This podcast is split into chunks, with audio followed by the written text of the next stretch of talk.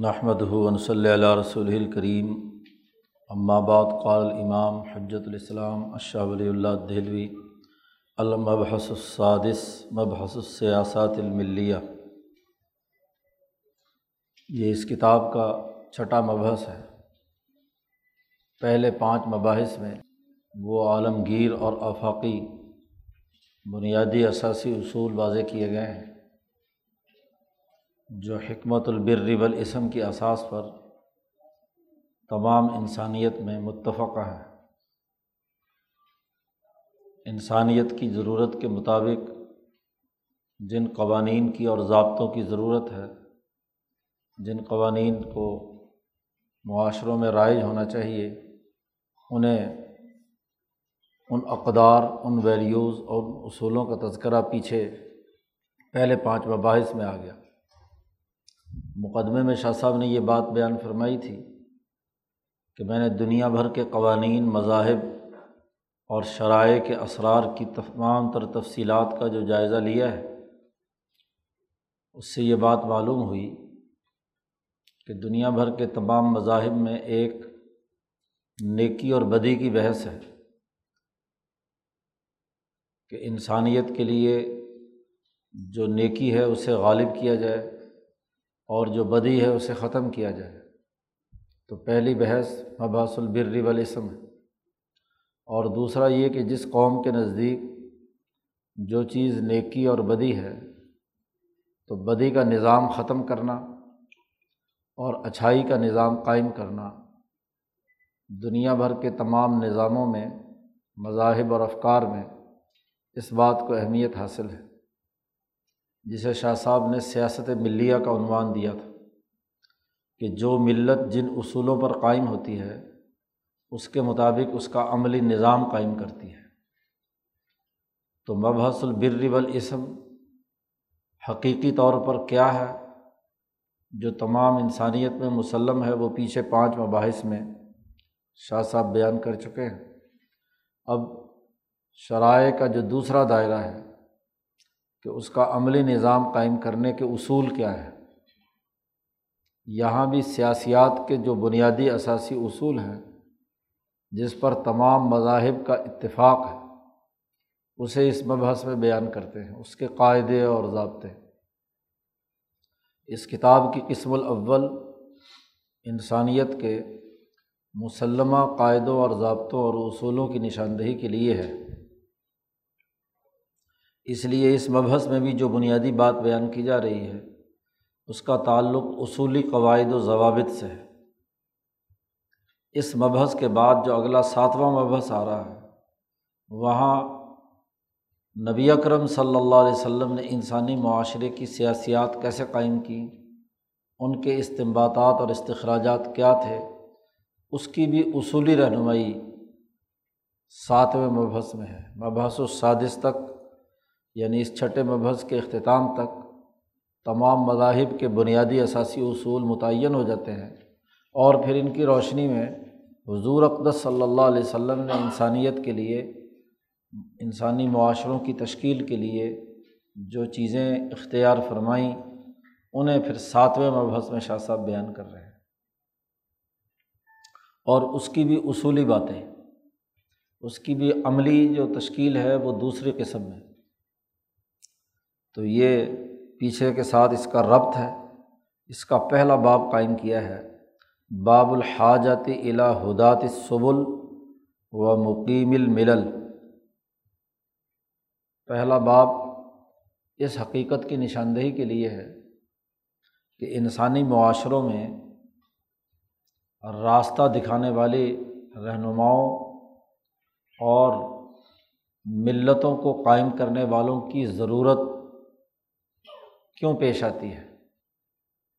دنیا کی تمام اقوام کا جائزہ لیا جائے، تمام مذاہب کا جائزہ لیا جائے، تو ان معاشروں کی شیرازہ بندی کرنے کے لیے ضرور ان قوموں اور معاشروں کے رہنماؤں اور قیادت کی ضرورت پیش آتی ہے۔ تو تمام دنیا میں یہ بات اتفاقی ہے، تمام مذاہب اور تمام خطوں میں، کہ رہنماؤں اور قیادت کی ضرورت ہے۔ تو سب سے پہلے رہنماؤں کی ضرورت کیوں پیش آتی ہے؟ اس کی عقلی وجوہات کیا ہیں؟ اور دنیا بھر میں ایسے رہنما جو علم و فضل اور اپنی اہلیت اور صلاحیت کے اعتبار سے اس قوم کو بام عروج تک پہنچائیں، یہ تمام مذاہب اور علاقوں میں یکساں طور پر تسلیم شدہ بات ہے۔ تو اس کی ضرورت اور اس کی احتیاط کیوں ہے انسان کو؟ اس کے لیے شاہ صاحب نے یہ باب قائم کیا ہے۔ ہدات ہادی کی جمع ہے، سبل صبیل کی جمع ہے، راستوں کے رہنما، اور وہ مقیمی الملل۔ اضافت کی وجہ سے نون گر گیا۔ مقیمی الملل ملتیں جو دنیا بھر میں قائم ہوئی ہیں، ان کے قائم کرنے والے ان کی ضرورت کیوں پیش آئی؟ اسے شاہ صاحب نے یہاں اس باب میں بیان کیا۔ اس سلسلے میں جو تمام دنیا میں بنیادی باتیں ہیں، وہ تو ہیں ہی۔ خود قرآن حکیم نے بھی اس کی نشاندہی کی ہے اور یہ بات واضح کی ہے کہ نبا انت منظر ولیک القومن ہاد آپ صلی اللہ علیہ وسلم سے کہا جا رہا ہے کہ آپ اس قوم کو ڈرانے کے لیے آئے ہیں منظر ہیں۔ اور یہ آپ کی ہی خصوصیت نہیں، بلکہ ولیک القومن ہاد دنیا کی ہر قوم کے لیے ایک ہادی ضرور ہوتا ہے، ہوتا رہا ہے۔ تو جیسے دنیا کی دیگر تمام اقوام میں ہر قوم کا ایک ہادی اور رہنما رہا ہے، تو آپ بھی اپنی اس قوم کے منظر اور ہادی اور رہنما ہیں۔ تو قرآن حکیم اس حقیقت کی نشاندہی کرتا ہے، اس آفاقی حقیقت کی، کہ لکل قومن ہاد ہر قوم کا ایک رہنما اور قائد، ہدایت دینے والا، رہنمائی کرنے والا ضرور رہا ہے۔ تو قرآن حکیم سے بھی یہ بات ثابت ہے۔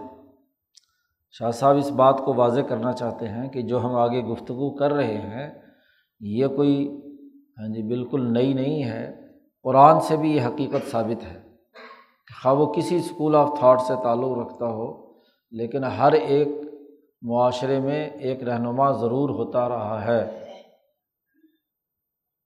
اب اس کی ضرورت کیوں پیش آتی ہے؟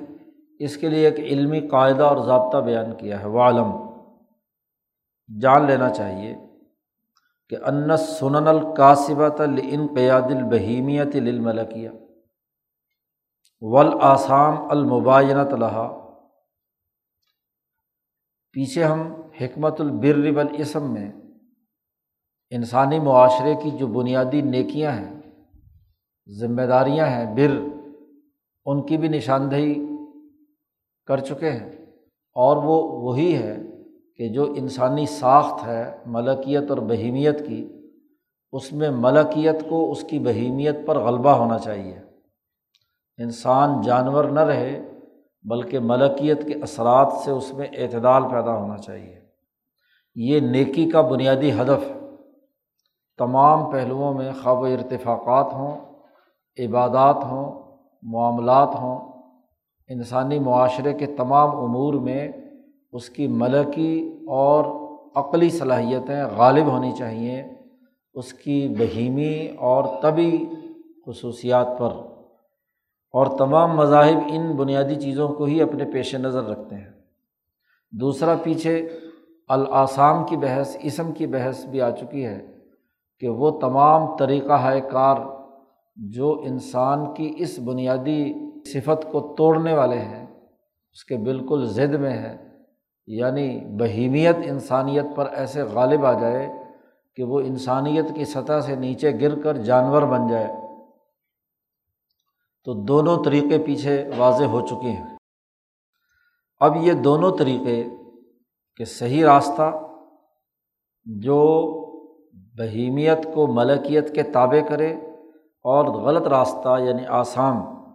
شاہ صاحب کہتے ہیں کہ وہ ان کان العقل السلیم ید العلیہ اگرچہ یہ بات ثابت شدہ ہے کہ جس انسان میں، جس جماعت میں عقل سلیم پائی جاتی ہو، تو ضرور اسے اپنی عقل کی بنیاد پر بھی انسانیت کی جو بر اور نیکی کے تمام کام ہیں، طریقہ ہائے کار ہیں، وہ اس کے سامنے آ سکتے ہیں، عقل ان کو دریافت کر سکتی ہے۔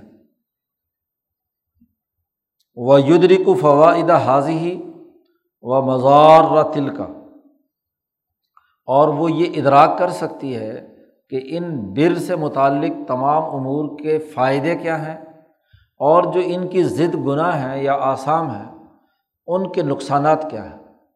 یہ عقل اگرچہ عقل سلیم اس بات کا ادراک کر لیتی ہے یعنی ہر انسان انفرادی طور پر اگر اس کے اندر عقل سلیم موجود ہو تو اپنے نفع کی چیزیں اور نقصان کی چیزیں دونوں میں فرق و امتیاز پیدا کر لیتا ہے۔ لیکن ان تمام تر باتوں کے باوجود دنیا بھر کے اگر معاشروں کا تجزیہ کیا جائے تو انسانوں کی ممکنہ طور پر چار شکلیں ہیں۔ ایک وہ جنہیں شاہ صاحب نے یہاں اس اصطلاح میں استعمال کرتے ہوئے کہا کہ وہ لوگ جو غافل ہیں، غفلت کا مظاہرہ کرتے ہیں۔ باوجود عقل ہونے کے عقل استعمال میں نہیں لاتے۔ عقل سلیم کو درست طور پر بروئے کار نہیں لاتے۔ غافل ہے نمبر ایک کو پہلے شاہ صاحب نے یہاں پہلے بیان کیا ہے۔ دوسرے وہ کہ جانتے تو ہیں کہ یہ اچھائی ہے اور یہ برائی ہے، لیکن اس کے باوجود وہ اپنی طبی خواہشات کے تحت مفاد پرستی کی بنیاد پر خود بھی گمراہ ہیں اور لوگوں کو بھی گمراہ کرنا چاہتے ہیں۔ مزلون دوسرے وہ لوگ ہیں۔ اور تیسرے وہ لوگ ہیں کہ جو جاہل ہیں، جنہیں پتہ ہی نہیں ہے، ان کی عقلی صلاحیت استعداد کی نہیں ہے کہ وہ یہ ادراک کر سکیں کہ یہ بر یا انسانوں کی ذمہ داریوں کے امور ہیں اور یہ امور انسانیت کو نقصان پہنچانے والے ہیں۔ تو جاہل، غافل اور ضال اور مضل، چوتھے جو تمام انسانوں میں اگرچہ بہت تھوڑے لوگ ہوتے ہیں، ہر معاشرے میں، وہ عالم یا رسوخ فی العلم، علم میں اعلیٰ درجے کی مہارت رکھنے والے جن کو علم پر مکمل عبور اور اس علم کی اساس پر وہ معاشروں کو سوچتے ہیں، ان کے لیے افکار، خیالات اور رہنمائی کا فریضہ سر انجام دیتے ہیں۔ وہ اس سوسائٹی کی تمام ضروریات کو مشاہدہ کر کے اس کے مطابق ایک سسٹم ایک طریقۂ کار وضع کرتے ہیں۔ وہ لوگ اگر سوسائٹی پر، قیادت کے منصب پر فائز ہوں، تو وہ ان تمام لوگوں کو غافلوں کی غفلت دور کرتے ہیں۔ جاہلوں کو تعلیم و تربیت دے کر شعور ان کے اندر پیدا کر کے ان میں علم منتقل کرتے ہیں۔ گمراہوں کو سیدھے راستے پر لانے کی کوشش کرتے ہیں، اور اگر بعض نہ آئیں، تو ان کو راستے سے ہٹانے کی طریقۂ کار اختیار کر کے ان کے خلاف انقلاب لاتے ہیں۔ باقی تینوں طبقوں کے اندر یہ اہل علم بنیادی کردار ادا کرتے ہیں۔ آپ دنیا بھر کے تمام معاشروں کا جائزہ لے لیجیے جہاں ہاں جی فلسفی رہے تو فلسفی اعلیٰ درجے کے اہل علم فلاسفہ نے یہ کام کیا کہ جاہلوں کو علم دیا اور ان کو بتلایا کہ یہ اچھائی ہے، اسے قبول کرو اور یہ برائی ہے، اس سے باز آ جاؤ۔ غافل جو ہیں ان کی غفلت دور کی۔ صرف انہیں تھوڑی سی تربیت کی ضرورت تھی، توجہ ادھر نہیں تھی، توجہ دلائی تو انہیں از خود بات سمجھ میں آ گئی کہ یہ بات جو ہے اس پر عمل ہونا چاہیے۔ اور جو مزلون یا گمراہ لوگ تھے، ان کی گمراہی کو پہلے تو علم و شعور سے دور کرنے کی کوشش کی اور اگر وہ باز نہیں آئے تو پھر ان کو راستے سے ہٹا دیا تاکہ انسانیت صحیح خطوط پر آگے بڑھ سکے۔ دنیا کے تمام مذاہب کا جائزہ لے لیجیے ان کے بانئین نے یہی کام کیا۔ اور اگر مذاہب الہی مذاہب ہیں، ان سے ہٹ کر اگر حکمہ کا جائزہ لیجیے فلاسفہ یا حکمہ کا، تو ان کے اہل علم میں بھی اپنے اپنے معاشروں میں یہی کردار ادا کیا ہے۔ تو بنیادی طور پر انسانیت کے یہ چار درجے رہے ہیں۔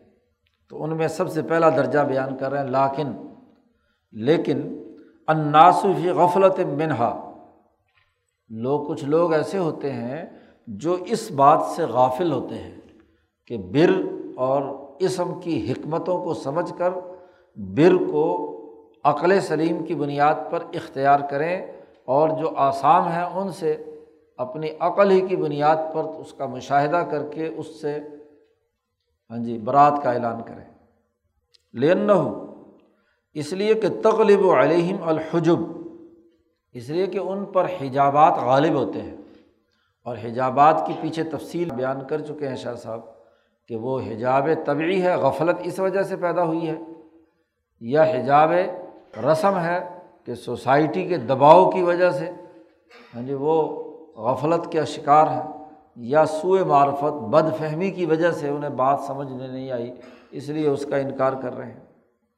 اس کے نتیجے میں ان کا وجدان خراب ہو جاتا ہے، اس میں فساد واقع ہو جاتا ہے۔ وجدان بڑی بنیادی حیثیت رکھتا ہے۔ علم میں وجدان کا ایک بڑا بنیادی کردار ہے۔ ایک علم منطقی یا عقلی ہوتا ہے اور ایک علم وجدانی ہوتا ہے۔ ویسے وجدان کا لفظی معنی تو ہے تجربے یا کسی چیز کو پا لینا، پانے کا ایک عمل۔ لیکن اصطلاح میں وجدان کے لیے جو لفظ استعمال کیا جاتا ہے، اس کی بنیادی حقیقت مستقل طور پر ایسا ادراک جو بغیر کسی خارجی قوت کے انسان کے داخلی صلاحیتوں اور استعداد کی بنیاد پر اسے حاصل ہو۔ جیسے مثلاً بھوک کا لگنا۔ اب بھوک کو آپ عقلی طور پر ثابت نہیں کر سکتے۔ اس کے لیے کوئی دلیل نہیں ہے کہ آپ کو واقعتاً بھوک لگی ہوئی ہے۔ لیکن آپ اپنے جسم میں بھوک محسوس کرتے ہیں اور اسی کی بنیاد پر کھانے کی طلب یا پیاس کی طلب۔ تو جو چیز انسان اپنے باطنی قوتوں سے جن کا ادراک کرتا ہے، عقل کا تعلق ظاہری قوتوں سے ادراک سے ہے، کہ آنکھوں سے مشاہدہ کیا ہے، کانوں سے سنا ہے، ناک سے سونگا ہے، زبان سے چکھا ہے، ہاتھ لگا کر اسے محسوس کیا ہے، تو یہ ہوا سے خمسہ ظاہرہ عقل اس دائرے کے اندر کام کرتی ہے۔ اور وجدان انسان کی قوت باطنا کے اندر باطنا سے ادراک کرتا ہے، جو جس کے لیے عقلی قوانین کار فرما نہیں ہوتے۔ اس لیے جو کسی بھی شعبے میں ہاں جی اعلیٰ درجے کا علم حاصل کرتے کرتے کرتے کرتے ہاں جی ان کے اندر ایک خاص قسم کا ملکہ پیدا ہوتا ہے۔ وہ کتابوں میں تحریر نہیں ہوتا۔ وہ ان کا اپنا ایک تجربہ، اپنا ایک مشاہدہ وہ حالات کا ایک ایسا تجزیہ کہ جو ان کی وجدانی کیفیت کے ذریعے سے کیا ہے، سامنے آتا ہے۔ اس کے لیے بظاہر بسا اوقات جب وہ بیان کر رہے ہوتے ہیں اپنا وجدان، تو جو ظاہری حقائق ہیں یا دلائل ہیں، وہ بسا اوقات اس کا ساتھ نہیں دے رہے ہوتے۔ لیکن کچھ وقت گزرتا ہے، تو جو انہوں نے مستقبل کی سوچ سوچی ہوئی ہوتی ہے یا اس کے بارے میں رائے قائم کی ہوئی ہوتی ہے، تو ان کا وہ وجدانی کیفیت یا وجدانی علم آگے چل کر لوگوں کے لیے پھر مشاہداتی عمل بنتا ہے۔ تو یہ وجدان خراب ہو جاتا ہے ایسے مغفل لوگوں کا حجابات کے غلبے کے نتیجے میں۔ اس کی شاہ صاحب نے ایک مثال دی، جیسے مثلاً سفراوی مزاج کسی پر غالب آ گیا۔ جی سفرا کا غلبہ ہو گیا، پیلا پن، یرقان کسی کیفیت اس کے اوپر طاری ہو گئی تو فلاح تصورون الحالت المقصودہ سفراوی مزاج کے آدمی کو روٹی بھی کڑوی لگتی ہے۔ ہاں جی پانی پیتا ہے تو وہ بھی بک بکا لگتا ہے۔ اسی طریقے سے اور چیزیں جو ہیں، اس مزاج میں چڑچڑا پن ہوتا ہے۔ کسی سے ملنا نہیں چاہتا۔ ہر وقت اشتعال کی کیفیت کے اندر رہتا ہے۔ تو ایک نارمل انسان کی کیفیت نہیں ہوتی۔ اس کے مزاج کی وجہ سے جو انسان کا اصل وجدان ہے یعنی روٹی کا صحیح لگنا وہ وجدان خراب ہو گیا، فاسد ہو گیا۔ اسے پتہ ہی نہیں چل رہا، ایک صحیح چیز ہے، اس کو وہ کڑوی سمجھ رہا ہے۔ ایسے ہی جن لوگوں کا یہ وجدان خراب ہو گیا کہ بر کو سمجھ لیں۔ جیسے روٹی کے ادراک کا ایک وجدان ہے، کھانے کا ایک وجدان ہے، پانی کا ہے، وغیرہ وغیرہ۔ ایسے ہی انسانی سوسائٹی کے مفید علوم اور جو منفی کردار ادا کرنے والے رویے ہیں، ان کا بھی تو ایک وجدانی عمل ہے۔ تو اس کا وہ وجدانی عمل فاسد ہو گیا۔ روٹیاں بہت اچھی لگتی ہیں لیکن وجدان خراب ہو گیا۔ بر اور اسم کی حقیقت ان کے سامنے نہیں رہی۔ نہ انہیں اس حالت کا علم کہ اصل تمہاری مقصود نظر کیا ہونی چاہیے، تمہارا متمع نظر کیا ہونا چاہیے، اور نہ انہیں اس بات سے غرض کہ ان کو کون سی حالت ہے جو ان کے خوف پیدا کرنے کا باعث ہے یا نقصان کا باعث ہے۔ ول حالت المخوفتا ولا ذرا رہا نہ ان کے لیے جو خوفناک حالت وجود میں آنے والی ہے، اس کا ادراک رہتا ہے، نہ اس کے نقصان کا پتہ چلتا ہے۔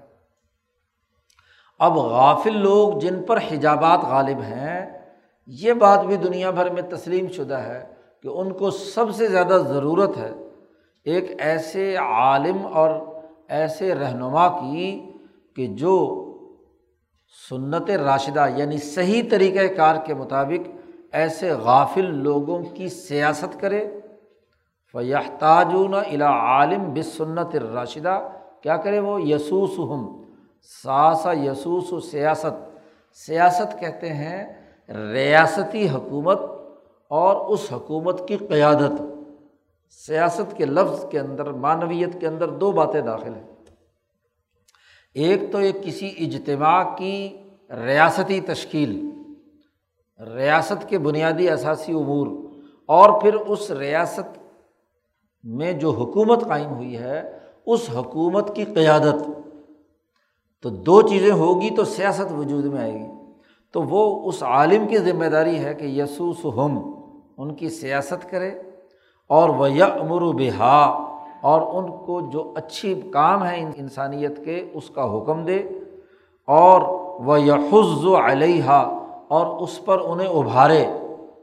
ان کے اندر جوش اور جذبہ پیدا کرے کہ وہ انسانیت کے ان اثاثی اصولوں کو اپنائیں۔ اور وہ یون کر اعلیٰ مخالفت اور اس کے جو مخالف امور ہیں، ان سے ان کو روکے کہ یہ تمام امور ان کے لیے مناسب نہیں ہے ہاں جی ان کو اختیار نہیں کرنا چاہیے۔ اپنی سیاست، اپنی حکومت، اپنی قیادت کے ذریعے سے۔ اور قیادت اور حکومت کے دو ہی دائرے ہیں۔ ایک پارٹی ڈسپلن کا، کہ پارٹی کی جو قیادت ہے، وہ پارٹی میں آنے والے لوگوں کو اچھائی کا شعور دے، بر کی تعلیم دے، اور گناہوں اور بری باتوں سے انہیں روکنے، اچھائی اور برائی میں تمیز پیدا کرنے، اور ان کے داخلی نظم میں ڈسپلن پیدا کرنے کے لیے کام کرے جسے خلافت باطنا کہا جاتا ہے۔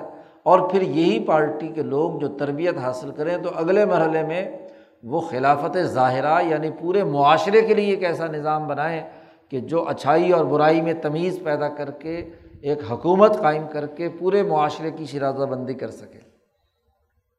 تو پہلے لوگ سب سے پہلے وہ ہیں جو غافل ہیں، جن پر حجابات ثلاثہ میں سے کوئی ایک حجاب یا تینوں حجابات ان پر غالب ہیں۔ تو جس جس پر بھی حجاب اور غلاف اس کے دل و دماغ پر ہیں تو ضرور انہیں ایک رہنما کی ضرورت ہے، عالم کی ضرورت ہے جو علم رکھتا ہو اور ان حجابات کو توڑ کر اس کو سیدھے راستے پر چلائے۔ نمبر دو ومن ہم زو رعین فاسدن وہ انسان ان میں سے کہ جو غلط رائے رکھتا ہے، جان بوجھ کر وہ ایک فاسد انسانی معاشرے کو توڑنے والی، جان بوجھ کر انسانوں کے لیے خراب سوچ منفی ہے، غلط چیزیں سوچتا ہے، خود بھی گمراہ ہوتا ہے، دوسروں کو بھی گمراہ کرتا ہے۔ اس کا مقصد ذاتی طور پر، اس کا مقصد سوائے اس کی اور کچھ نہیں ہوتا کہ انسانیت کے صحیح طریقے کو، کی ضد اس سوسائٹی میں غالب کرے۔ چوری، ڈاکہ، قتل، استحصال، ظلم، زیادتی، نالائقی۔ تو فیض خود گمراہ ہو اور لوگوں کو بھی گمراہ کرے۔ اب کسی سوسائٹی میں ایسے لوگ وجود میں آ جائیں تو ایسے لوگوں کو جب تک راستے سے ہٹایا نہ جائے، ان کے خلاف انقلاب نہ لایا جائے ہاں جی ان کی سیاست اور ان کے افکار کو جب تک توڑا نہ جائے، اس وقت تک اس قوم کی حالت درست نہیں ہو سکتی۔ خاص طور پر جب ایسے گمراہ لوگ ایسے رائے جزی رکھنے والے فاصد رائے رکھنے والے لوگ جس کی تفصیلات، ارتفاقات کے آخری باب میں، آخری سے پہلے باب میں شاہ صاحب نے بیان کی تھی کہ جو رائے جزی رکھنے والے لوگ یا درندہ صفت ہوتے ہیں یا شہوات ان پر غالب ہوتی ہیں یا انسانیت کے اوپر ظلم اور زیادتی اور قتل و غارت گری کا وہ ارتکاب کرتے ہیں۔ تو اس طرح کے جو لوگ ہیں، ان کا جب تک خاتمہ نہ کیا جائے، اس وقت تک وہ قوم ترقی نہیں کر سکتی گمراہ ہے اور ومن ہم تیسرے درجے کے وہ لوگ ہیں جو زو راشدن فل جملہ وہ کسی نہ کسی درجے میں اچھی رائے رکھتے ہیں، لیکن اعلیٰ درجے کی کامل رائے نہیں، ان کی رائے ناقص ہوتی ہے۔ لا یدرک اللہ حصتاً ناقصتم من الحتدائی سیدھے راستے میں سے بھی کچھ حصہ ناقص حصے کا انہیں علم ہوتا ہے فیح فضوشین تو کچھ باتیں اچھی تو انہوں نے یاد کر لی ہوتی ہے لیکن وہ یغیب ان اشیا ان سے جو بہت ساری چیزیں نظروں سے غائب ہو جاتی ہیں۔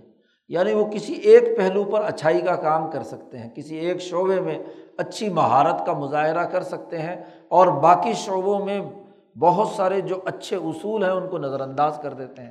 جبکہ معاشرہ ترقی کرتا ہے ان تمام اصولوں کے مجموعی طور پر مکمل علم اور ان کا ایک اجتماعی ڈسپلن قائم کرنے سے۔ ایک شکل کہ وہ زور عین راشدین فل جملہ ہیں۔ آدھی بات انہوں نے یاد کی ہوئی ہے یا کسی ایک شعبے کے ایکسپرٹ ہیں۔ باقی شعبوں میں انہیں رہنمائی نہیں ہے، اس کے بارے میں علم نہیں ہے۔ یا ایک اور شکل بھی ہے کہ او یزن فی نفسی انّا الکامل۔ یا وہ یہ گمان کرتے ہیں کہ ادھوری شخصیت کے باوجود اپنے بارے میں وہ یہ گمان کرتے ہیں کہ ہم بڑے کامل ہیں، ہم بہت کمالات رکھنے والے لوگ ہیں، ہم بہت پہنچے ہوئے لوگ ہیں، ہم بڑے جامع ہیں۔ حالانکہ وہ کامل نہیں ہوتے کچھ چیزیں ان کے پاس ہوتی ہیں، اس کے اندر ان میں مہارت ہوتی ہے، تو کامل نہیں ہوتے اس لیے انہیں ضرورت پیش آتی ہے ایک بڑے کامل استاذ کی۔ انہیں اپنے عدم کمال کا علم نہیں ہوتا اور اگر ہوتا ہے تو وہ اعلیٰ درجے کے کامل رہنما کے پاس جا کر سیکھنا چاہتے ہیں۔ اجمالی طور پر کچھ پتہ چل گیا چیزوں کا، اچھائی کا، لیکن انہیں ضرورت ہے۔ فیحتاج علام یونب بھی ہو اعلیٰ جہل ہی تو انہیں بھی ضرورت پیش آتی ہے کہ ان کی جہالت کو کوئی آدمی دور کرے، ان کو درجۂ کمال تک پہنچائے، اعلیٰ درجات تک پہنچا کر انہیں کامل رہنما بنائے، تو اس کی انہیں بھی ضرورت پیش آئے گی۔ یہ تین طبقے وہ ہیں کہ جو محتاج ہیں قیادت کے۔ ان کو قیادت کے لیے اپنے رہنماؤں کی ضرورت پیش آتی ہے۔ تو چوتھا درجہ و بال جملہ تھی خلاصہ یہ ہے کہ فن ناس یہ تاجون لامحالہ تھا الا عالمن حق العلم۔ انہیں ضرورت ہے لام حالہ ایک ایسے عالم اور رہنما کی جو واقعتاً اعلیٰ درجے کا علم رکھتا ہو، جو اس سوسائٹی، اس معاشرے اور اس قوم کے لیے ناگزیر اور ضروری علم ہے، اس پر اسے مکمل نہ صرف یہ کہ گرفت ہو، بلکہ تو امین و پھلتا تو ہو۔ جو پھسلنے، گمراہ ہونے، غلط راستے پر جانے سے بھی محفوظ ہو۔ نمبر ایک یہ کہ علم ہو اور دوسرا یہ کہ اس علم پر عمل درآمد کے حوالے سے اس کے قدم ڈگمگائے نہیں، اس کے اندر کمزوری نہ ہو۔ علم تو ہو لیکن علم کو عمل میں لانے کی اہلیت اور صلاحیت میں گڑبڑ کر جاتا ہو۔ ہاں جی تو وہ بھی قائد نہیں بن سکتا۔ قیادت کے لیے دو باتوں کی ضرورت ہے کہ علم بھی ہو اور اس کا علم اتنا حقیقی اور سچا اور صحیح ہو کہ وہ اس سوسائٹی کی تمام ضروریات کا نہ صرف ادراک رکھے، بلکہ اس کے حل کرنے کی رہنمائی دینے اور اس کو درست کرنے کا علم بھی لوگوں کو منتقل کرے اور پھر عملاً بھی اس کے لیے کردار ادا کرے، اس میں کسی قسم کے قدم کے ڈگمگانے کا عمل نہ ہو۔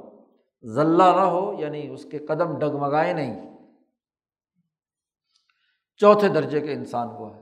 اس کا مطلب یہ ہوا کہ دنیا بھر کے تمام معاشروں کا جائزہ لے لو، وہاں آپ کو چار طرح کے افراد ملیں گے۔ یا سرے سے گمراہ، جن کی رائے بالکل فاسد ہے، یا وہ کہ جو سرے سے ہاں جی غافل ہیں، غفلت کی حالت میں ہے حجابات ان پر غالب ہیں، کچھ نہیں پتہ انہیں۔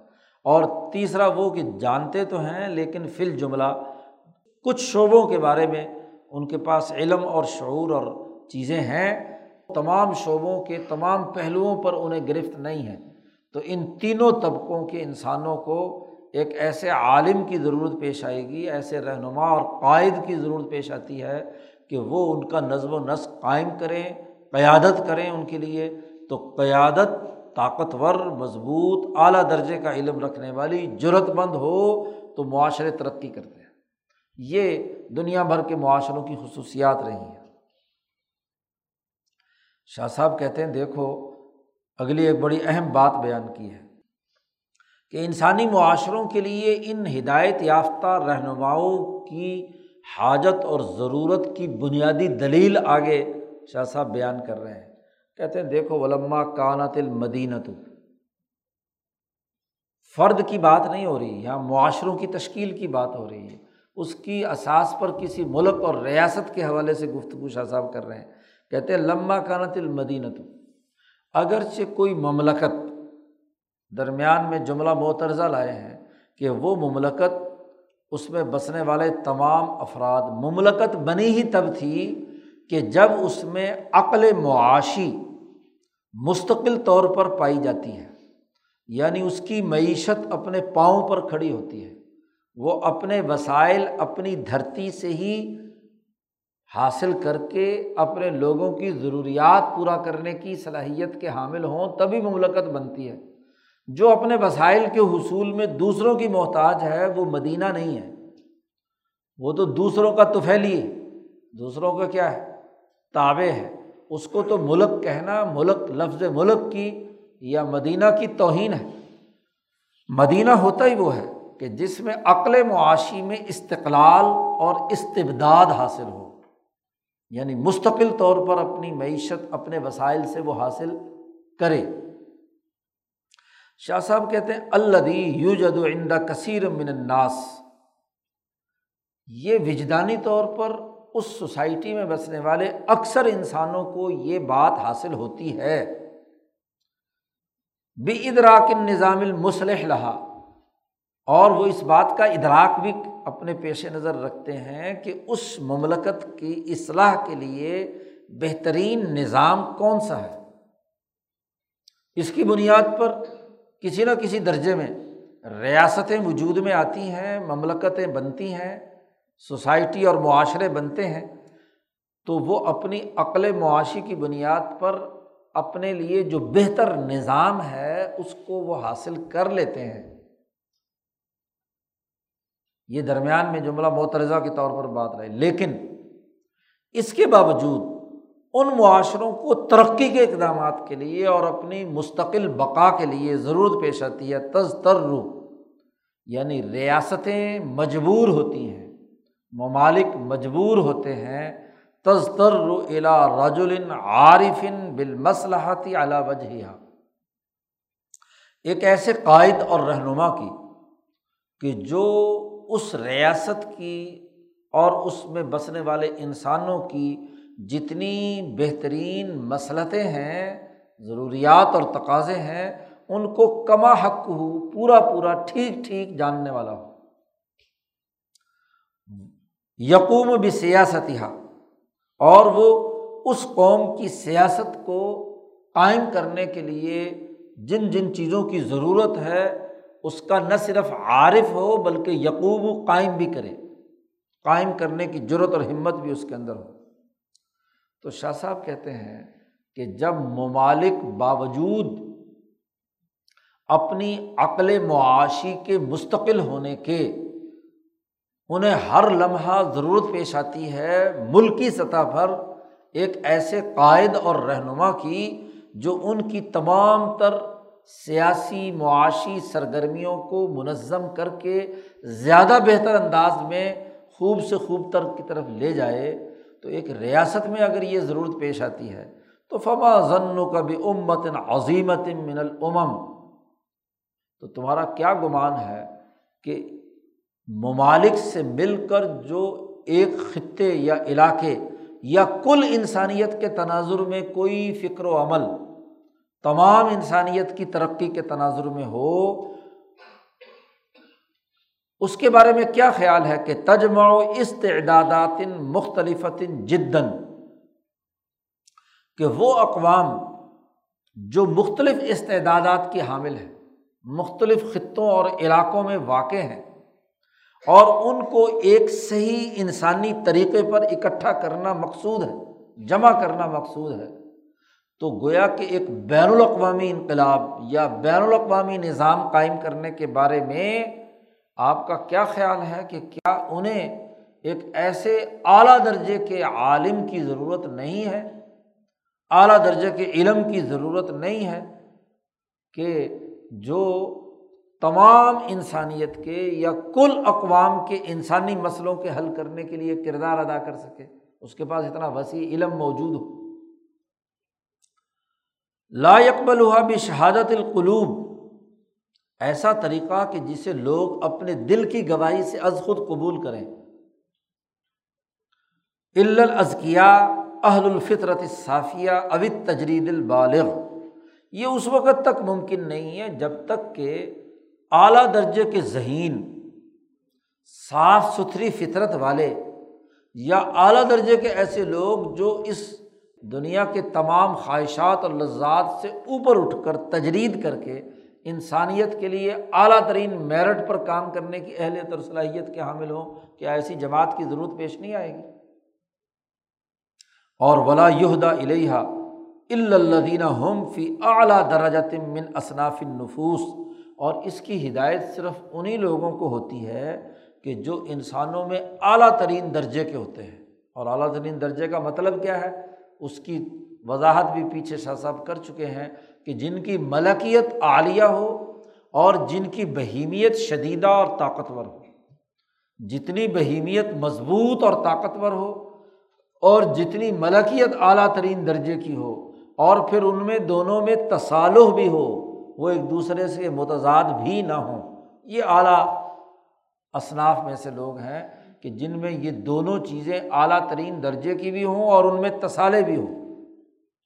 اور دنیا بھر پر اگر نظر دوڑاؤ، جس نے انسانوں کو متاثر کیا ہے، انسانیت کے بڑے رہنماؤں کا اگر دنیا بھر کی تاریخ کا جائزہ لو، پچھلے آٹھ ہزار سال کی، اب تک کی تاریخ ہاں جی چاہے وہ سات آٹھ بر اعظموں پر دنیا بھر میں پھیلی ہوئی انسانیت ہو، تو آپ انہیں انسانیت کے رہنماؤں کے تناظر میں دیکھیں گے تو انگلیوں پر گن سکتے ہیں۔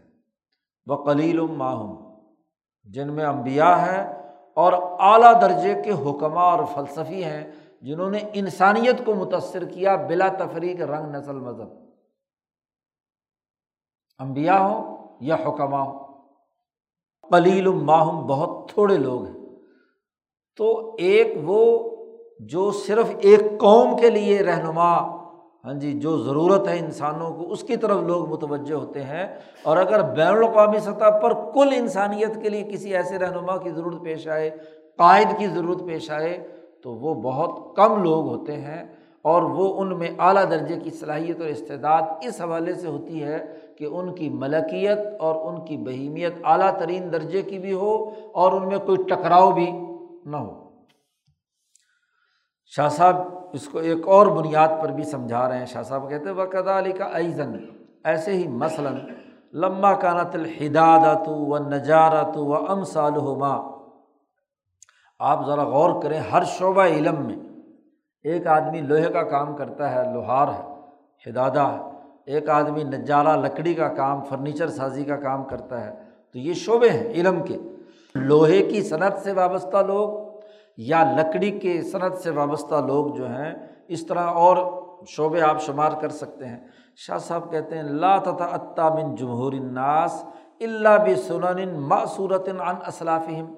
دنیا بھر کے ان شعبوں میں جو بھی کام کرنے والے جمہور انسان ہیں، وہ ان کاموں کے اندر اعلیٰ ترین مہارت تبھی پیدا کرتے ہیں کہ جب اپنے گزرے ہوئے لوگوں میں جو نسل در نسل، نقل در نقل اس شعبے کے ایکسپرٹ گزرے ہیں، ذہین اور سمجھدار لوگ، اعلیٰ درجے کا علم رکھنے والے لوگ گزرے ہیں، لوگ ان کی اتباع کرتے ہیں۔ انہوں نے کوئی نئی چیز دریافت کی، نیا، انہوں نے اس کے اندر کوئی اچھا حسن پیدا کیا تو لوگ ان کی اتباع کرتے ہیں، اس کے مطابق وہ شعبہ پھلتا پھولتا ہے اور آگے بڑھتا ہے۔ ان میں تخلیقی صلاحیت والے بہت کم ہوتے ہیں۔ لیکن جتنے بھی ہوتے ہیں، وہ قیادت کے منصب پر فائز ہوتے ہیں۔ ان کی دریافت شدہ چیزیں ان کے لیے رہنما بنتی ہیں آنے والے لوگوں کے لیے۔ ان کی وہ اتباع کرتے ہیں۔ میڈیکل سائنسز لے لیں، انجینئرنگ لے لیں، اسی طریقے سے سیاست لے لیں، معیشت لے لیں، وغیرہ وغیرہ۔ اور یہ تمام جمہور لوگ اس وقت تک نہیں کر سکتے جب تک کہ اساتذہ تن یہ دون الحا ہر ہر شعبے کے جو اساتذہ ہیں، وہ غافلوں کی غفلت دور کریں، جاہلوں کی جہالت دور کریں اور اس پروفیشن کے جو مخالف اور غلط لوگ ہیں، ان کو باہر نکالیں۔ جب تک ایسا نہیں ہوتا، اس وقت تک کوئی بھی دنیا کا علم و شعبہ شعبہ ترقی نہیں کر سکتا۔ وہ یحزون علیہ لوگوں کو اپنے پیشے پر ابھاریں کہ بھائی یہ پیشہ، یہ طریقۂ کار بہت اچھا ہے ہاں جی آؤ اسے سیکھو اور اس کے مطابق کیا ہے، عمل کرو۔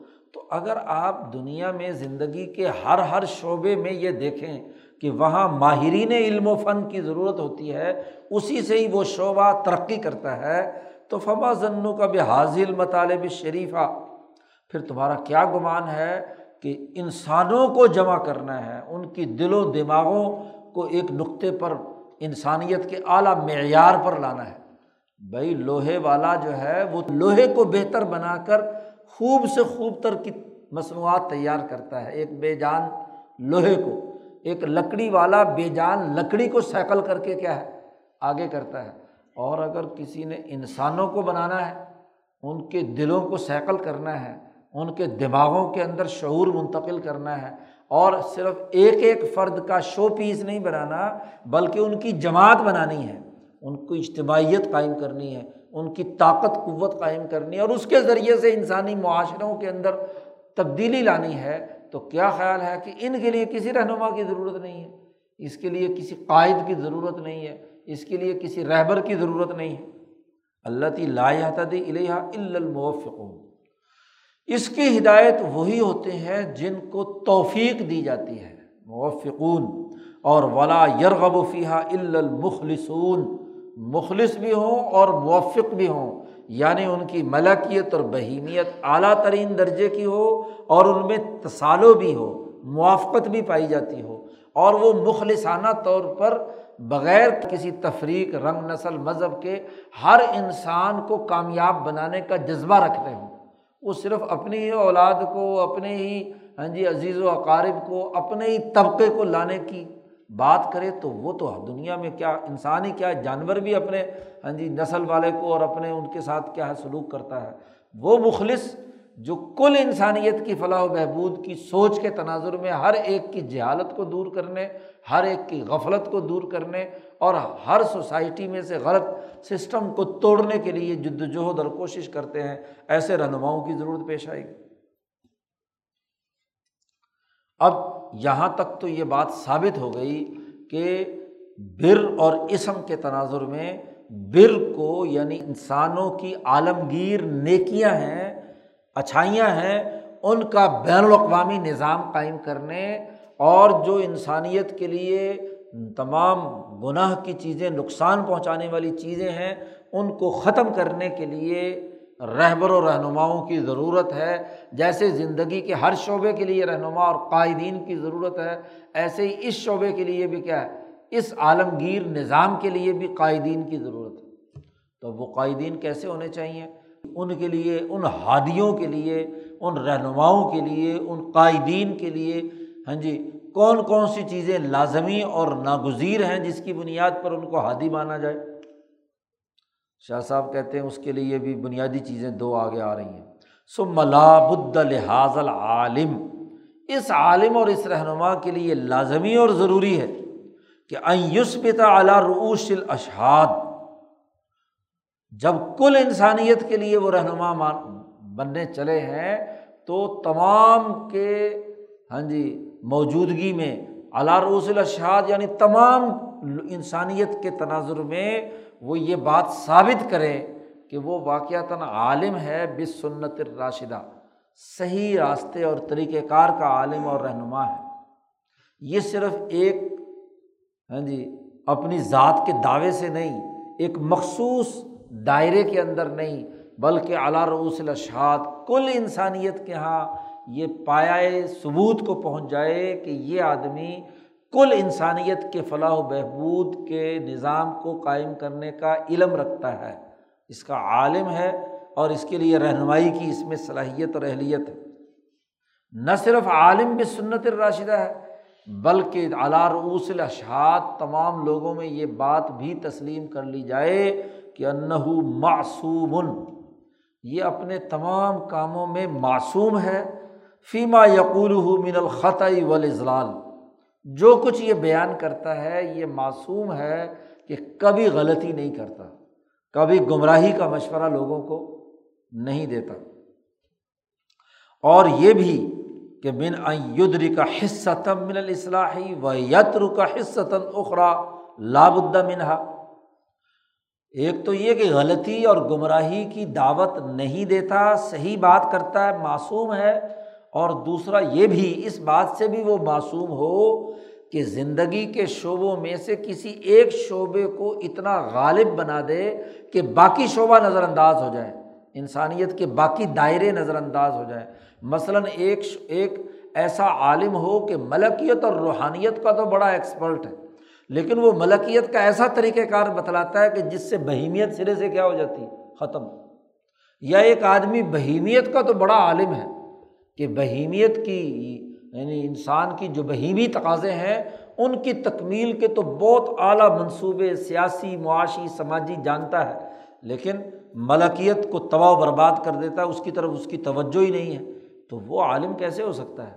عالم تو وہ ہے صحیح قائد تو وہ ہے کہ جو ملکیت کے بھی تمام دائروں کو ساتھ لے کر چلے اور جو بہیمیت کے بھی تمام دائرے ہیں انہیں ساتھ لے کر چلے، دونوں شعبوں کے اندر وہ انسانیت کے لیے رہنما بننے کی اہلیت رکھتا ہو۔ اور ایسی شکل دو ہی ہو سکتی ہے۔ وہ ادالی کا ین حاصل و فی وجہ نہیں یہ ممکنہ طور پر اس کے دو ہی پہلو ہیں۔ کیا اما یقون راوین ان رجولن قبل ہو یا تو پہلی شکل تو یہ ہو سکتی ہے کہ آپ جو لوگوں کے سامنے ایسی جامع بات بیان کر رہے ہیں، جو انسانی زندگی کے تمام شعبوں، ملکیت اور بہیمیت کے تمام دائروں میں کل انسانیت کی رہنمائی کر رہی ہے، وہ آپ اپنے سے پہلے گزرے ہوئے کسی عالم ربانی، کسی نبی کسی بہترین انسان سے روایت کر رہے ہیں آپ۔ خود آپ کا علم نہیں ہے، آپ اس علم کی ایک سند بیان کرتے ہیں، اپنے علم کا ایک تسلسل رکھتے ہیں۔ آپ اس بات کو واضح کر رہے ہیں، وہ عالم صاحب جو بات بیان کر رہے ہیں، وہ روایت کرتے ہیں اپنے سے پہلے کسی رہنما کی۔ ایسے رہنما کی کہ ان قطع اندہ الکلام، جہاں جا کر بات ختم ہو جاتی ہے۔ یعنی اس پر کوئی سوال نہیں اٹھایا جا سکتا۔ دنیا کے کسی بھی سیاسی نظام میں قیادت کا اعلیٰ ترین منصب وہ شمار ہوتا ہے اس ریاست کا کہ وہاں پہنچ کر اس کے فیصلوں پر کوئی تنقید نہیں کی جا سکتی۔ اس لیے جو کسی بھی مملکت کا آخری اتھارٹی ہوتی ہے، چاہے اسے آپ صدر کہیں، آئینی سربراہ کہیں، بادشاہ کہیں وہ کیوں سے اس پر سوال نہیں اٹھایا جا سکتا؟ اسے استثنا حاصل ہوتا ہے۔ کیونکہ اگر اس پر کیوں کا سوال اٹھے گا، تو پھر اس سے اوپر ایک اور اتھارٹی آپ کو بنانی پڑے گی کہ اس نے یہ بات فلانی اتھارٹی سے لی ہے۔ اور اس سے اوپر، اس سے اوپر کہاں تک جائیں گے؟ کہیں نہ کہیں آپ کو کسی بھی سسٹم میں جو آپ نے حرارکی قائم کی ہے، آخری ایک اتھارٹی وہ ہاں جی ایسی ہوگی کہ جس پر کسی قسم کا کوئی اعتراض نہ ہو سکتا ہو۔ ظاہر ہے کہ وہ آدمی جس پر ایسا کلام منقطع ہو گیا، وہ امبیا علیہم السلام ہی ہو سکتے ہیں۔ اس کے علاوہ اور کوئی دنیا میں نہیں ہے۔ یا اگر کسی انسانی معاشرے میں کسی فلسفے کا غلبہ ہے، تو اب اگر کہا جائے کہ جناب میں بات روایت کر رہا ہوں، یہ ارستو نے کہا ہے، یہ افلاطون نے کہا ہے، یہ وہ ایسے مسلمہ فلسفی نے کہا ہے جو دنیا بھر کے تمام انسانوں میں ہاں جی اس کی اتھارٹی مانی گئی ہے۔ تو وہاں جا کر آپ بات منتقل کریں گے۔ تو یا تو وہ روایت کرے ایسی اتھارٹی سے، تسلسل کے ساتھ کہ جس پر بات ختم ہو جاتی ہے۔ ان قطع الکلام کیوں؟ لکون ہی مجمعین علا اعتقاد کمال ہی و عصمت ہی اس لیے کہ اس قوم کے تمام لوگ یا کل انسان کا اجماع ہے کہ اس سے کبھی غلطی نہیں ہوتی۔ اس کے اندر اعلیٰ درجے کا کمال پایا جاتا ہے، اعلیٰ درجے کا وہ معصوم ہے، اور وقون روایہ محفوظ عندہم ایک تو یہ ضروری ہے کہ آپ، وہ جو بیان کرنے والا فرد ہے، وہ روایت کرے اور یہ روایت پورے تسلسل کے ساتھ محفوظ ہو، سلسلہ صنعت کے ساتھ محفوظ ہو۔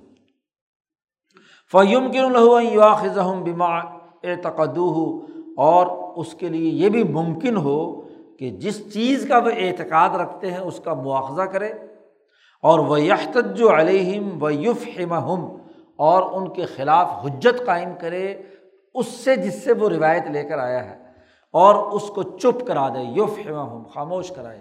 یعنی اگر کوئی جاہل نہ مانے یا کوئی غافل تسلیم نہ کرے یا کوئی گمراہ نہ مانے تو وہ دلائل کی بنیاد پر یہ حجت تمام کر سکے کہ بھائی یہ بات جو قائد اور رہبر ہے اس نے یہ کہی ہے، نبی نے کہی ہے، اگر وہ امبیا علیہ السلام کو مانتے ہیں، فلسفی نے کہی ہے، جس فلسفی پر جا کر ان کی بات ختم ہو جاتی ہے، افلاطون یا ارستو پر مثلاً یا بقرات، سقرات پر مکمل ہو جاتی ہے، تو وہاں اس بات کی اساس پر وہ انہیں لاجواب کر دے، ایک آدمی وہ ہو سکتا ہے۔ اور یہ تمام کے تمام وہ لوگ ہیں جو حکمہ یا فلاسفہ یا امبیا کے بعد میں آنے والے ان کے متبین ہیں۔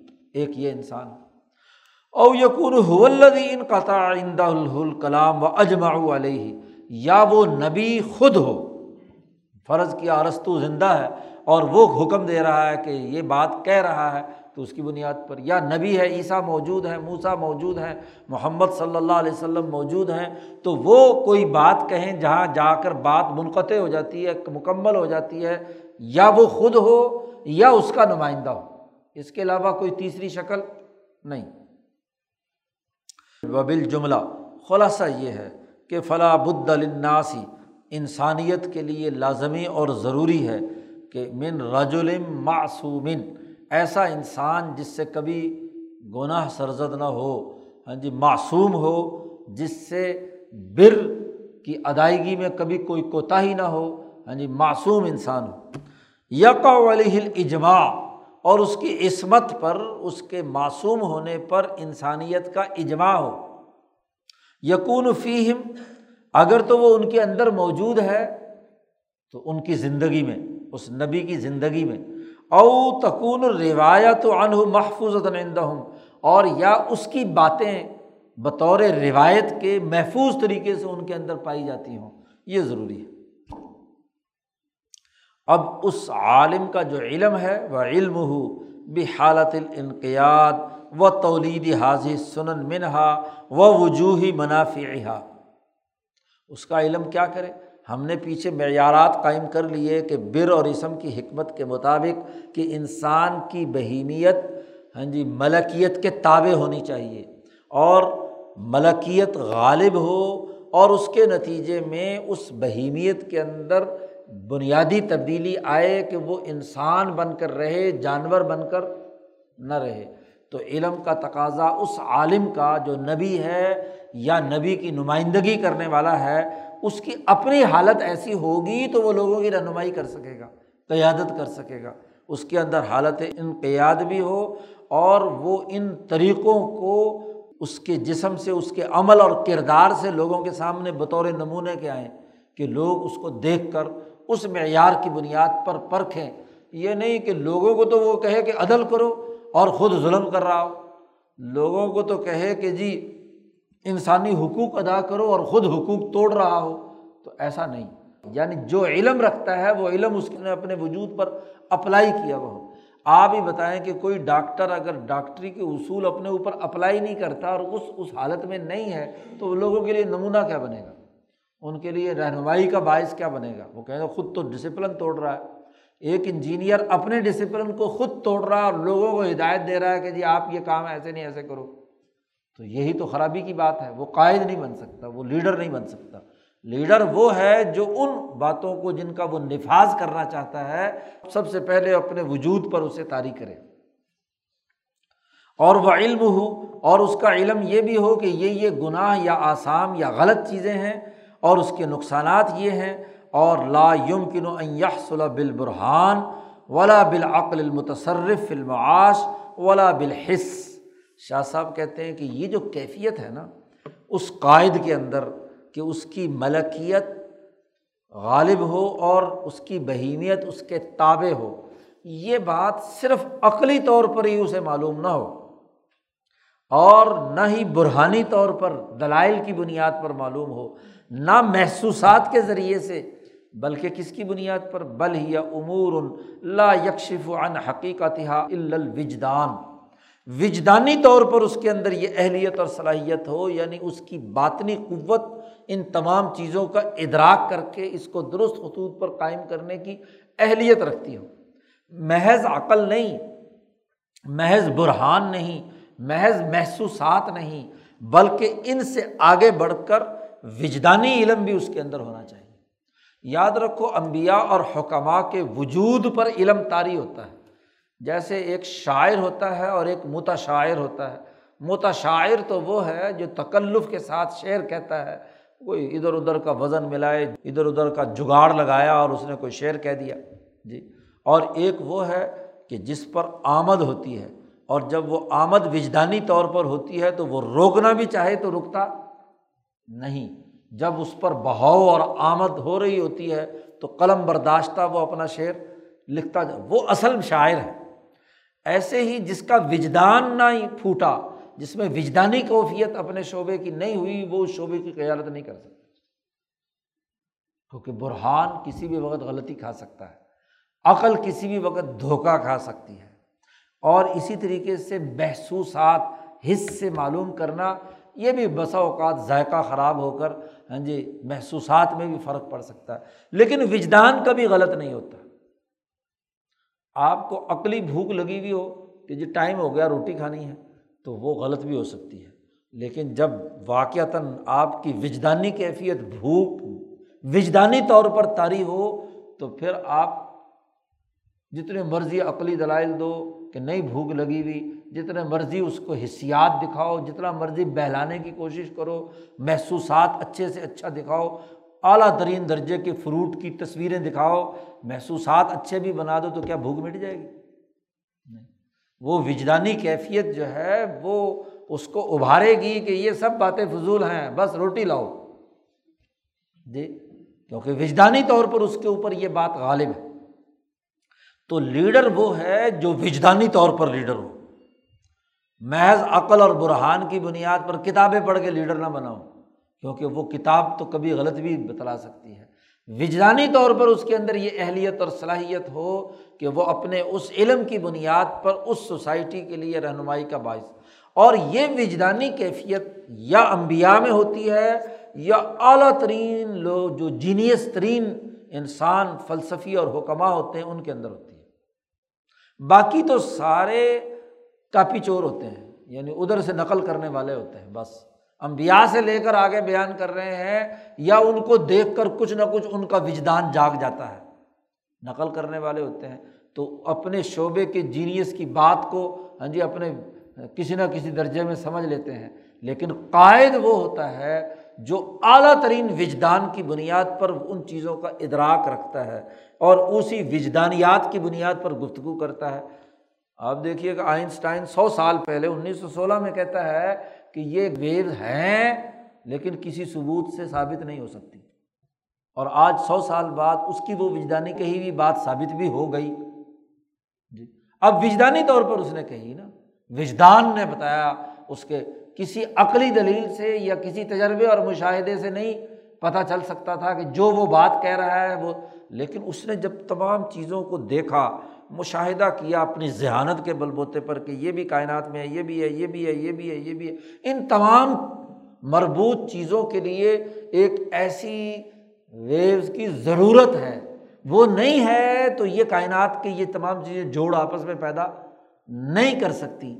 تو اس تک اس کا وجدان گیا ہے۔ چونکہ دلیل اور کسی ثبوت سے ہاں جی جو تجربے اور سائنٹیفک تجربے سے وہ کیا ثابت نہیں کر سکتا۔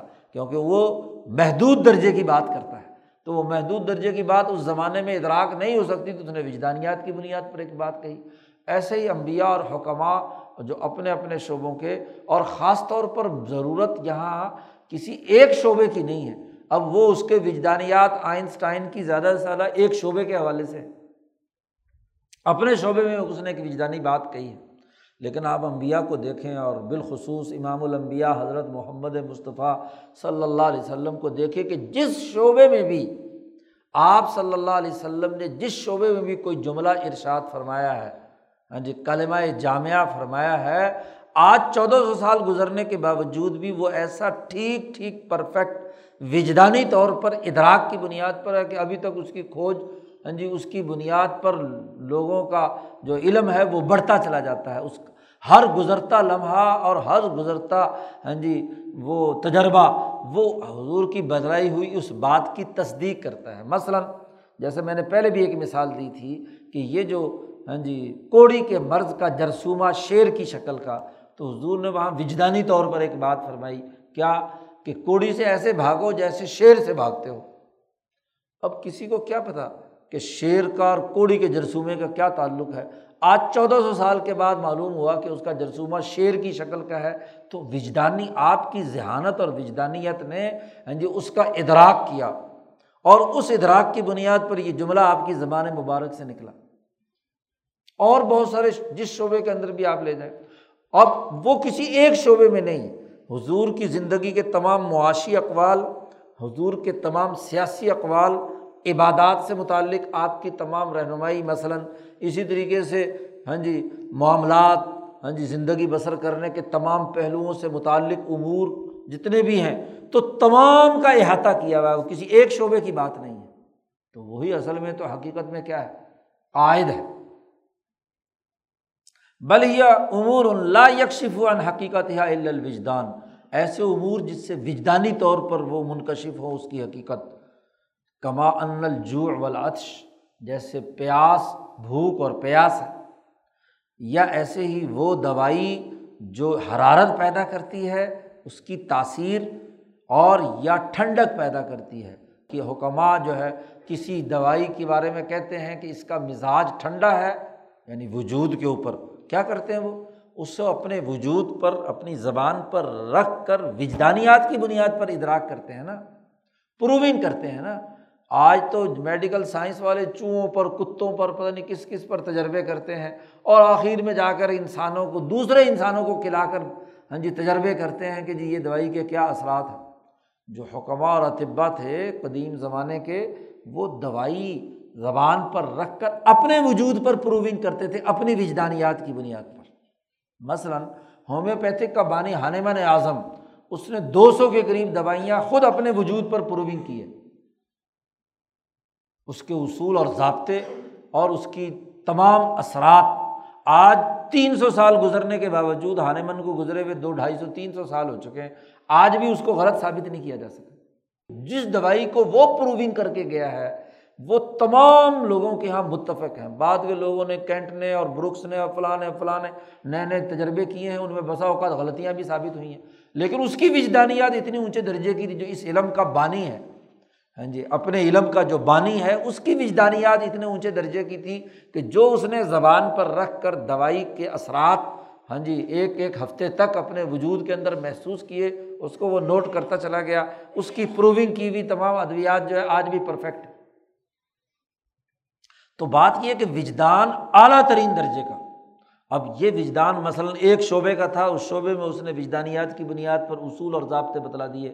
تو جیسے شاہ صاحب نے کہا، جیسے دوائے مسخن اور مبرد لا یدرک اللہ بالوجدان، تو کیا خیال ہے؟ فقط علی کا معرفت و ملائمت شعین لر روحی روح انسانی جو مرکب ہے بہیمیت اور ملکیت سے، نسمیں اور روح حقیقی سے، اس روح کی جو حقیقت، اس کے لیے وجدانی طور پر کون سی چیز مفید ہے اور کون سی چیز مضر ہے؟ اس کے لیے کون سی چیز جو ہے اس سے انسانیت کی ترقی تمام دائروں میں، صرف دنیا ہی کی بات نہیں ہو رہی، مرنے کے بعد کے تمام مراحل میں یہ روح کامیاب کیسے ہوگی؟ اس کی پروونگ کس نے کی ہے؟ محمد مصطفیٰ صلی اللہ علیہ وسلم نے مثلاً۔ امبیا نے، اپنے اپنے دور کے امبیا علیہ السلام نے۔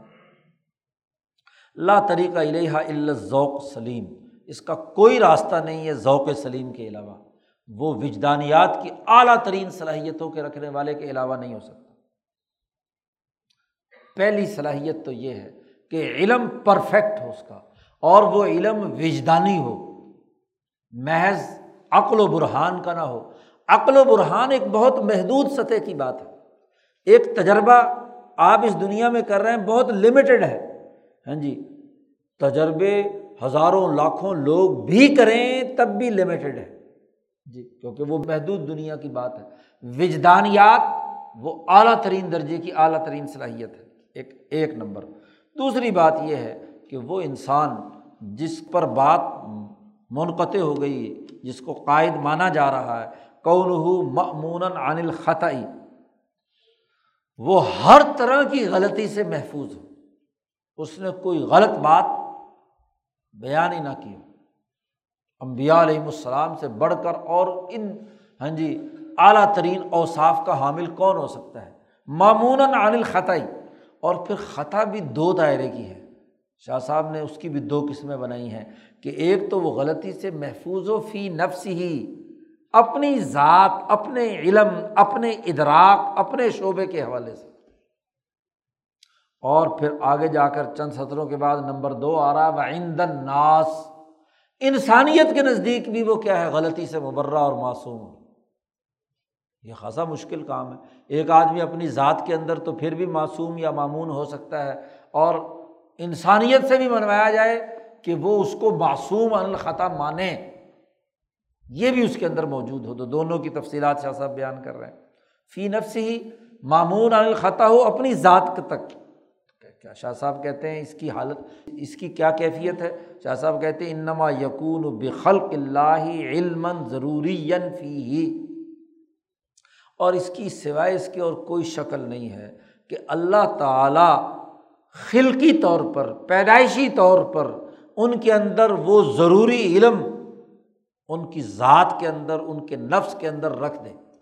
کیونکہ ان کی ملکیت عالیہ ہونے اور بہیمیت عالیہ ہونے کی وجہ سے اور اس میں تصالح ہونے کی وجہ سے علم گویا کہ تخلیق کر دیا گیا۔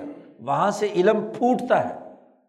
اور اپنے اس علم کے ادراک میں کبھی انہیں غلطی نہیں ہوتی۔ بے جمی ما ادرا کا و علیمہ جو بھی کچھ وہ معلوم کرے یا ادراک انہیں ہو، وہ کیا ہونا چاہیے؟ حق مطابق للواقع۔ علم کہتے ہیں، انسانیت کے سامنے اور خود اپنی ذات میں حقیقت میں جو کچھ ہو رہا ہے، اس کا مکمل ادراک۔ اور آپ نے جو کچھ ادراک کیا ہے، وہ جو کچھ خارج میں ہے، اس کے مطابقت رکھتا ہو تو وہ علم کیا کہلائے گا؟ صحیح علم کہلائے گا۔ اگر جو علم آپ نے حاصل کیا ہے، مثلاً آنکھوں سے آپ نے کسی چیز کا مشاہدہ کر کے رائے قائم کی کہ یہ فلانی چیز ہے، تو اگر آپ کا یہ مشاہدہ، یہ علم واقعتاً وہی چیز ہے جو آپ نے ادراک کی ہے، تو پھر تو یہ علم صحیح ہے۔ اور اگر وہ نہیں ہے، کوئی اور چیز تھی اور آپ نے علم کے مطابق کچھ اور سمجھا، تو یہ علم ناقص ہے یا علم ہی نہیں ہے سرے سے۔ یہ جہل کی ایک قسم ہے۔ جی؟ کہ جو چیز آپ جانتے نہیں اور آپ نے دعویٰ کر لیا کہ میں جانتا ہوں۔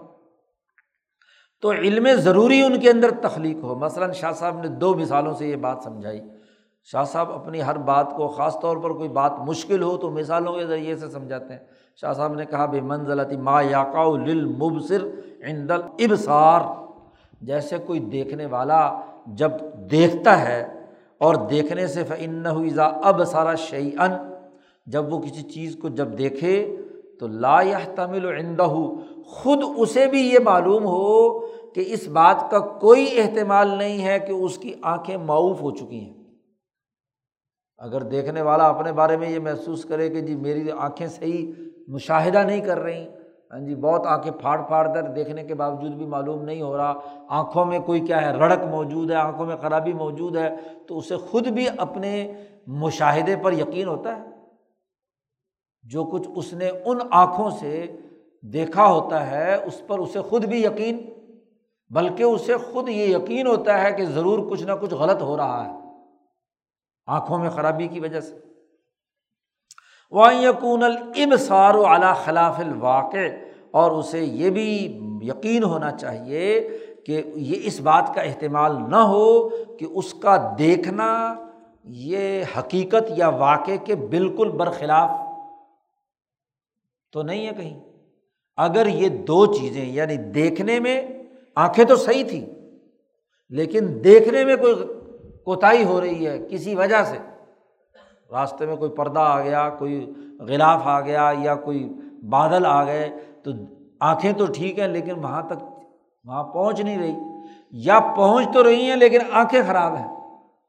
تو جو دیکھنے والا ہے اگر اس کو ان دو چیزوں کا شک پڑ جائے تو اس کا دیکھنے کا جو نتیجہ ہے وہ درست نہیں ہو سکتا۔ خود وہ محسوس کرتا ہے کہ وہ جو کچھ بیان کر رہا ہے وہ صحیح نہیں ہے۔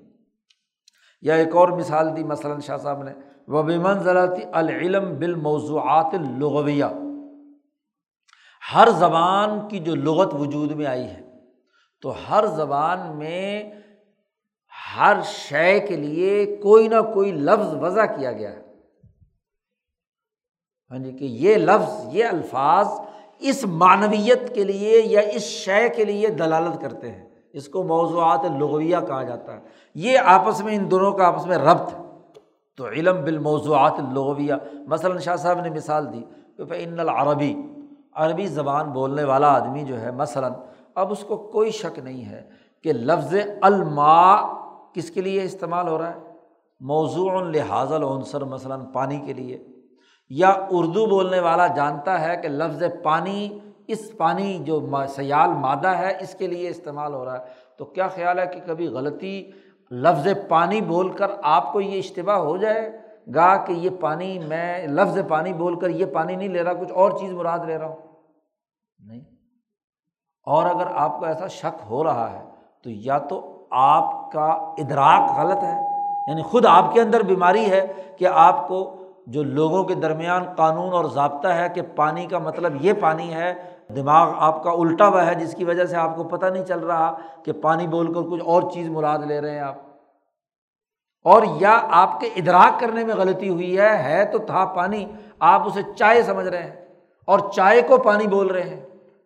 مثلاً تو جتنے بھی موضوعات لغویہ ہیں، اس کا جو علم ہے وہ بالکل بدی ہی ہوتا ہے، بالکل درست ہوتا ہے۔ یا لفظ ایک اور مثال دی شاہ صاحب نے اسی حوالے سے کہ لفظ العرض مثلاً وضع کیا گیا اس زمین کے لیے زمین کو کیا کہیں گے؟ عرض کہیں گے۔ یا اردو زبان والوں نے لفظ زمین بنا کیا ہے اس مٹی کے لیے۔ تو اب اس لفظ کے بولنے میں کوئی شک ہے؟ جیسے لفظ بولیں گے تو آپ کے ادراک میں اس کی جو حقیقت ہے وہ سامنے آ جائے گی۔ اس کے لیے کسی دلیل کی ضرورت ہے؟ برہان کی۔ یہ ایک وجدانی کیفیت ہے، وجدانی عمل ہے۔ اور یاد رکھو، یہ بات بھی طے شدہ ہے، ماہرین لسانیات کا اس بات پر اتفاق ہے کہ جتنے بھی الفاظ جن جن معانی کے لیے وضع کیے گئے ہیں، یہ وضع جو ہے وجدانی طور پر ہوئی ہے۔ بعد میں اس کے لیے برہانات اور دلائل اکٹھے کیے گئے ہیں، لیکن پہلے کوئی بھی علم وجود میں آتا ہے، وہ وجدانی ہوتا ہے۔ ہر علم کی آپ ہاں جی پچھلی تاریخ اٹھا کر دیکھ لو۔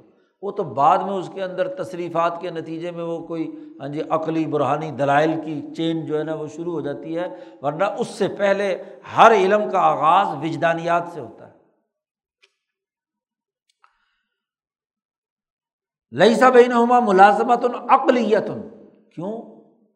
لفظ پانی میں اور یہ جو مادہ ہے، ان کے درمیان کوئی عقلی تلازم ہے؟ آپ کسی عقل سے، کسی دلیل سے ثابت کر سکتے ہیں کہ کیوں لفظ پانی میں اور اس میں کوئی عقلی طور پر تلازم ہے کہ لفظ پانی بول کر یہ پانی مراد لیا جائے۔ کیا دلیل ہے؟ اچھا اگر یہ دلیل ہے تو انگریزی والے اسی کو واٹر کہتے ہیں۔ تو کیا واٹر کے لفظ میں اور اس کے درمیان کوئی عقلی ملازمت انگریزی والے ثابت کر سکتے ہیں؟ عربی والے اسے الما کہتے ہیں، تو کیا الما کا لفظ اور یہ پانی جو ہے اس کے درمیان کوئی عقلی ملازمت ہے؟ تلازم ہے۔ تو جب عقلی تلازم نہیں ہے، تو پھر عقلی دلیل تو فیل ہو گئی نا۔ جی۔ ہاں اربوں کے وجدان نے وجدان نے وجدان نے کہا کہ یہ مویا ہے۔ جی اس لیے انہوں نے اس کو ماں کہہ دیا۔ ہاں جی اردو بولنے والوں کے وجدان نے کہا کہ یہ پانی ہے، انہوں نے پانی کہہ دیا۔ انگریزی والوں کے وجدان نے کہا کہ واٹر ہے، تو انہوں نے واٹر کہہ دیا۔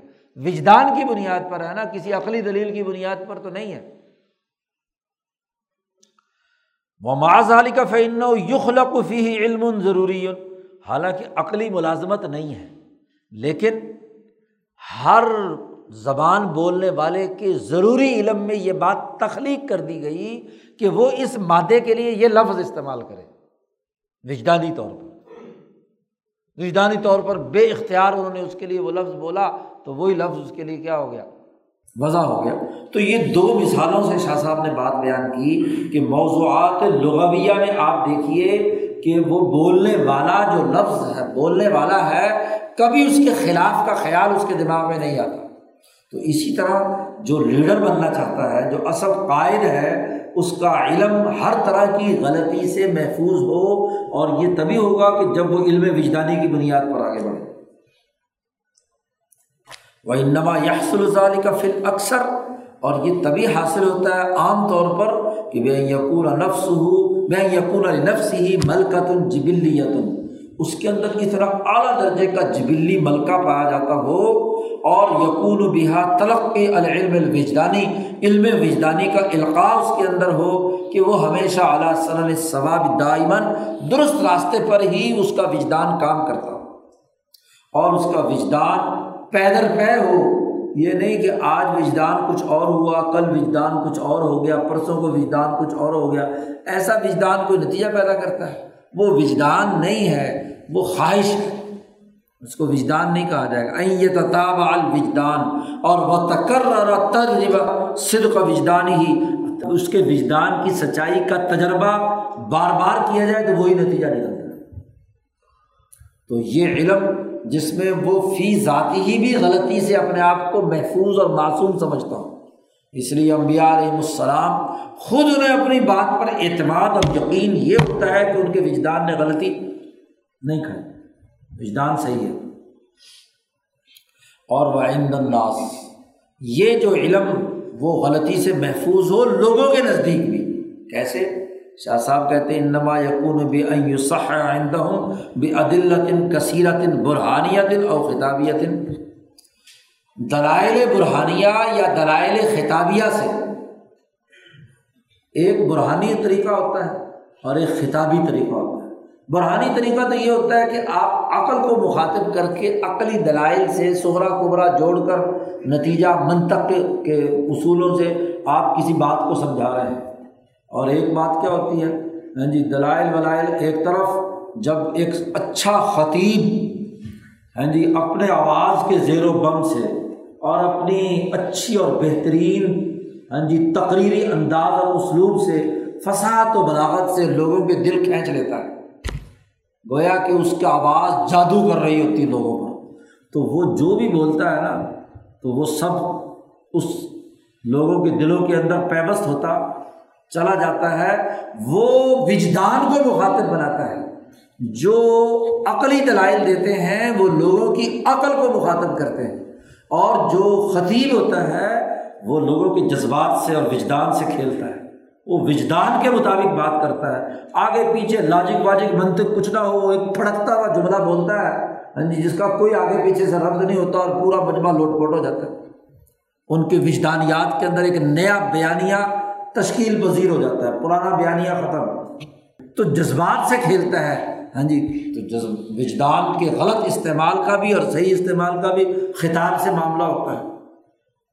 تو دلائل برہانی ہوں یا دلائل خطابی ہوں، ان کے ذریعے سے جو اس نبی نے اپنے وجدان سے بات کہی ہے، لوگ اپنی عقلی دلائل سے اور اپنی خطابی تقریر سے اس کو صحیح ثابت کر چکے ہوں۔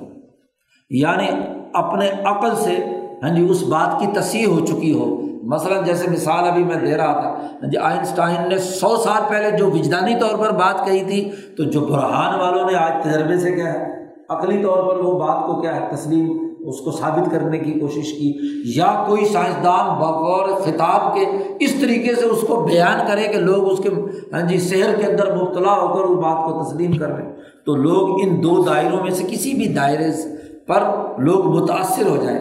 اور ان نما یقون انما یدعو الہی حق. لوگوں کو اس بات کا یقین ہو جائے اپنی اقلیات یا وجدانیات کے ساتھ کہ یہ بندہ جب بھی بات کہتا ہے تو بالکل ہمارا صحیح بات کہتا ہے۔